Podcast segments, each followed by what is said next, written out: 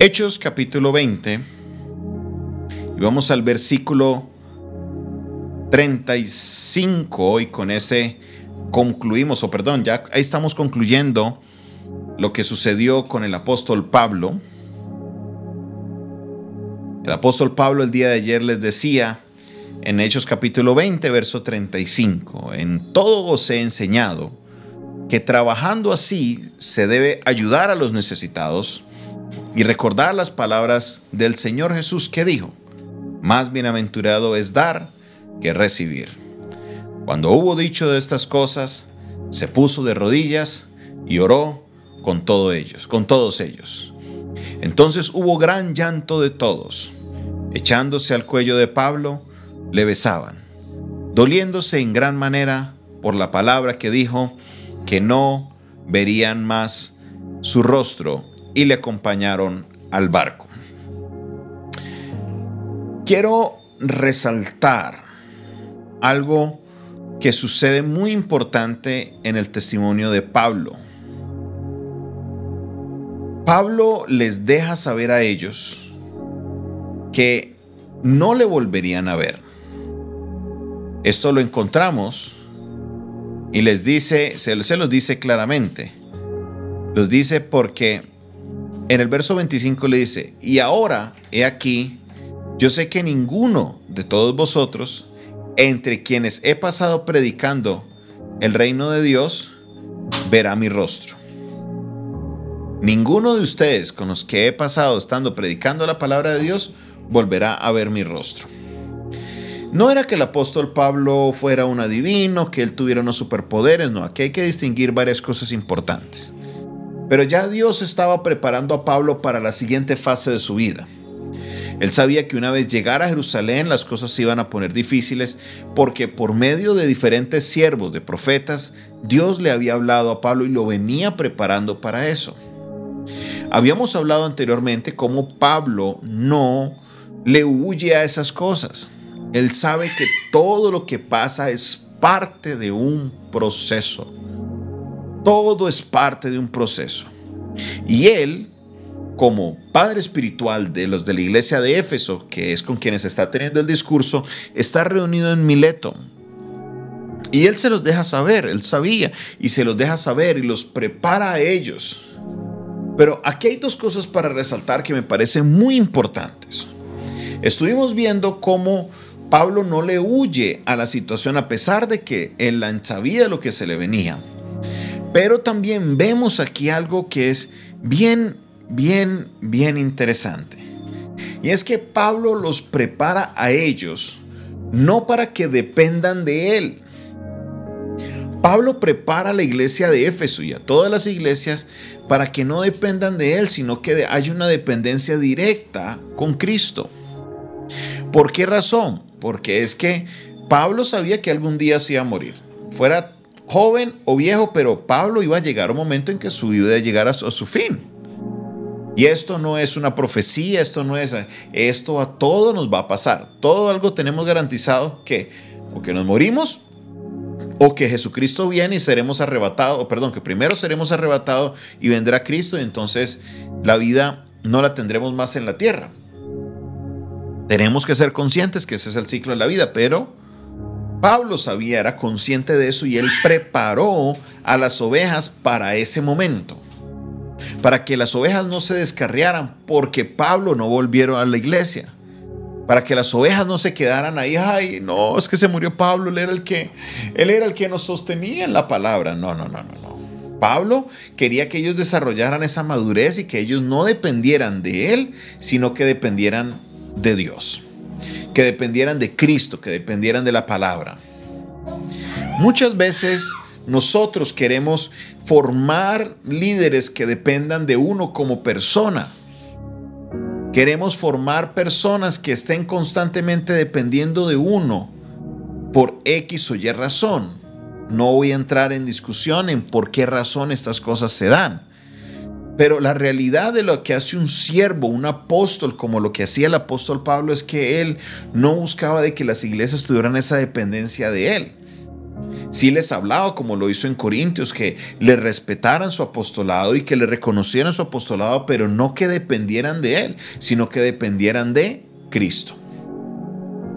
A pesar que la carta a los hebreos no la escribe el apóstol Pablo, definitivamente la persona que la escribe tiene una influencia muy fuerte de Pablo. Es más, en el último capítulo vemos de que tenían, compartían los mismos círculos. Le envía saludos a Timoteo, le envía saludos a Marcos, personas que eran cercanas al apóstol Pablo. Y el autor de Hebreos dice de la siguiente manera, puestos los ojos en Jesús el autor y el consumador de la fe. Puestos los ojos en Jesús. Puestos los ojos en quién? En Jesús. Esa debe ser la vida del creyente. Por esa razón Pablo no tenía miedo de ir a decirles, vea, yo ustedes no los vuelvo a ver, porque los había preparado desde el principio para que ellos tuvieran su mirada puesta en Jesús y no en él. Porque él sabía que él algún día se iba a ir. Y al irse, muchas ovejas podrían descarriarse si él las formaba para que se enfocaran en él. Cada vez que nosotros como pastores, como predicadores nos paremos en un altar, debemos procurar de que la gente no nos vea a nosotros, sino que puedan ver a Cristo en nosotros. Y lo mismo debe pasar con nuestras familias. Tenemos que acostumbrarnos a nuestros hijos, a nuestros nietos, de que la espiritualidad de ellos no depende de nosotros, sino que depende de que una relación entre ellos y Cristo. A veces cometemos el error que queremos nosotros de que todo el mundo dependa de nosotros por X o Y razón. Como les dije, no voy a entrar a discusión, pero nos gusta que la gente de alguna manera esté conectada de uno. Y resulta que la manera correcta de hacer las cosas, la manera de hacerlas es enseñando con madurez al pueblo de que ellos necesitan depender es de Cristo. Cristo, Cristo, Cristo. Es el único indispensable en nuestra vida. Nada más, nadie más, sino Cristo. Mi hermano y mi hermana, comprendamos eso. Aprendamos a depender solamente de Cristo de nadie más. Él es el indispensable. Así como usted necesita el oxígeno en su vida, usted necesita a Cristo. Nada ni nadie más. No necesitas absolutamente a nada y a nadie más. Cristo, Cristo y solo Jesucristo. Por eso, mis hermanos, mi invitación es el día de hoy a que usted ponga su mirada en Cristo. No ponga su mirada en el pastor Jonathan. No ponga su mirada en el centro de fe y esperanza. No ponga su mirada en ninguna otra persona. Ponga su mirada en Cristo. Sí, Dios nos ha puesto a nosotros en este lugar, en esta posición, para guiarlos a ustedes, para dirigirles en el camino, para enseñarles la palabra, para corregirles cuando sea necesario.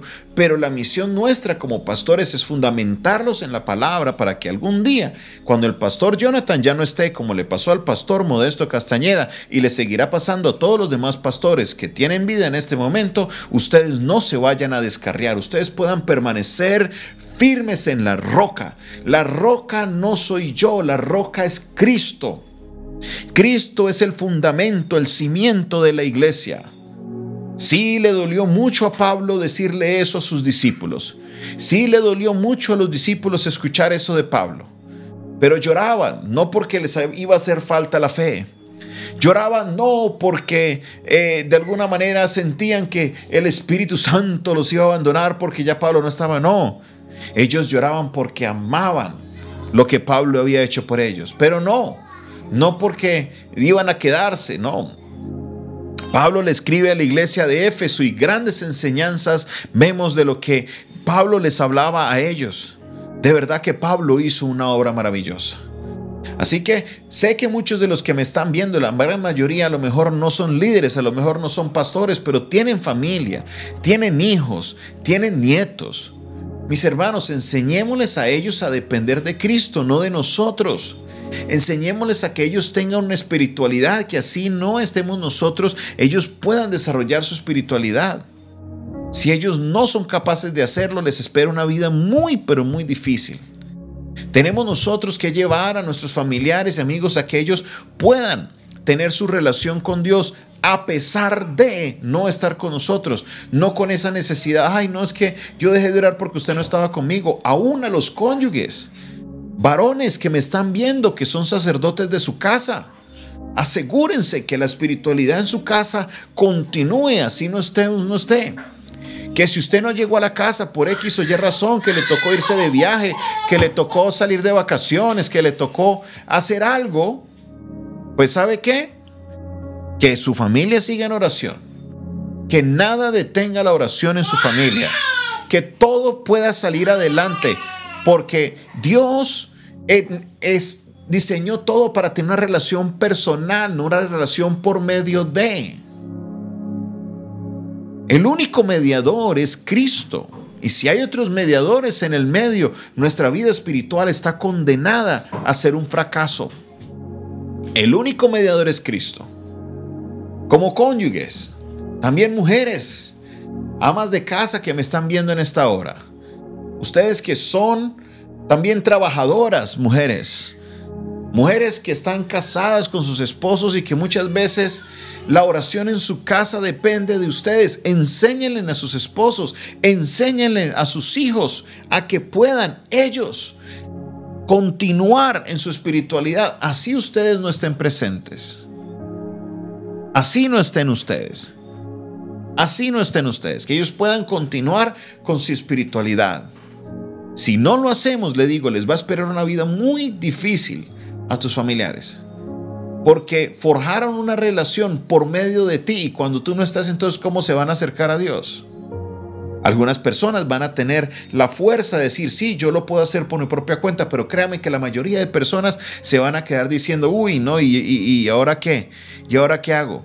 Y es ahí donde quedan presa de cualquier pensamiento loco, cualquier pensamiento raro que les haga sentir algo para que ellos puedan sentirse espirituales en ese momento. Mi hermano, mi hermana, aprendamos, crezcamos, maduremos. Una de las señales grandes de la madurez espiritual es esa.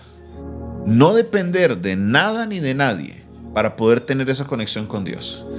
Que me tocó virtual, allá estoy con Dios. Que abrieron la iglesia, me voy a la iglesia a estar con Dios. Que volvieron a cerrar, pues me quedo otra vez en mi casa con Dios. Que mi esposo está o mi esposa está, vamos a orar. Y si no están, vamos a orar. Si me está viendo el pastor, voy a orar. Y si no me está viendo, voy a seguir orando también. Si están mis padres, voy a orar. Y si no están, también voy a orar. Abuelas que están criando a sus nietos. Que los nietos aprendan a orar, a buscar de Dios, así usted no esté. Qué bendición sería si pudiéramos tener la efectividad de enseñarles a nuestros familiares, a nuestros hijos, a nuestros hijos espirituales, a nuestros líderes, a nuestra congregación, a que tengan esa relación con Dios. Eso es madurez espiritual. Esos son señales del crecimiento espiritual. Así que hoy te dejo ese reto que algún día, si tienes que despedirte de ellos, si Dios como a Pablo le da la, te da la revelación a ti de que tus días ya están llegando a su fin, tú te puedas despedir de ellos sin ningún problema y que ellos puedan decir, nos duele mucho que te vayas, te abrazamos, lloramos, pero seguiremos sirviendo al Señor. Seguiremos caminando en el camino. Seguiremos leyendo su palabra y seguiremos teniendo esa relación con Él. Mi hermano y mi hermana, maduremos espiritualmente, crezcamos que Dios anhela tener a esos hijos crecidos, maduros y dependientes no de nadie, sino de Él y solamente de Él.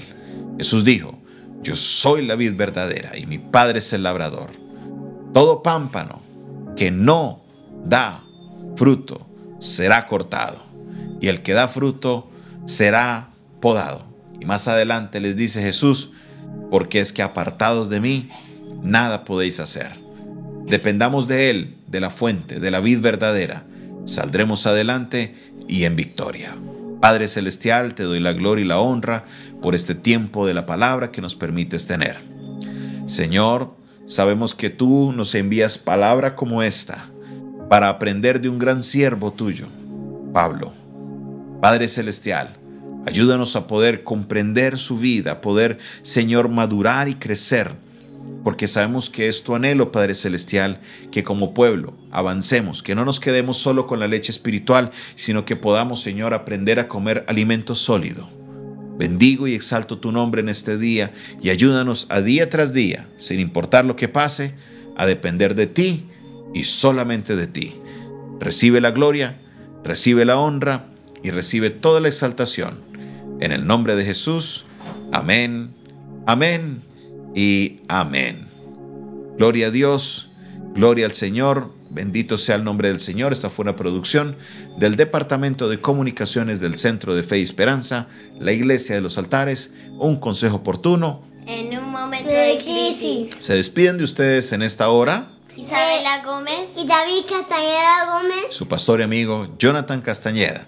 Esta palabra de hoy esperamos que sea de bendición para tu vida. Si lo ha sido, no olvides darle el dedito arriba en YouTube, darle me gusta en Facebook, compartirlo. Pronto estarán recibiendo el audio de esta enseñanza por vía WhatsApp y por vía Telegram. Dios les bendiga a todos.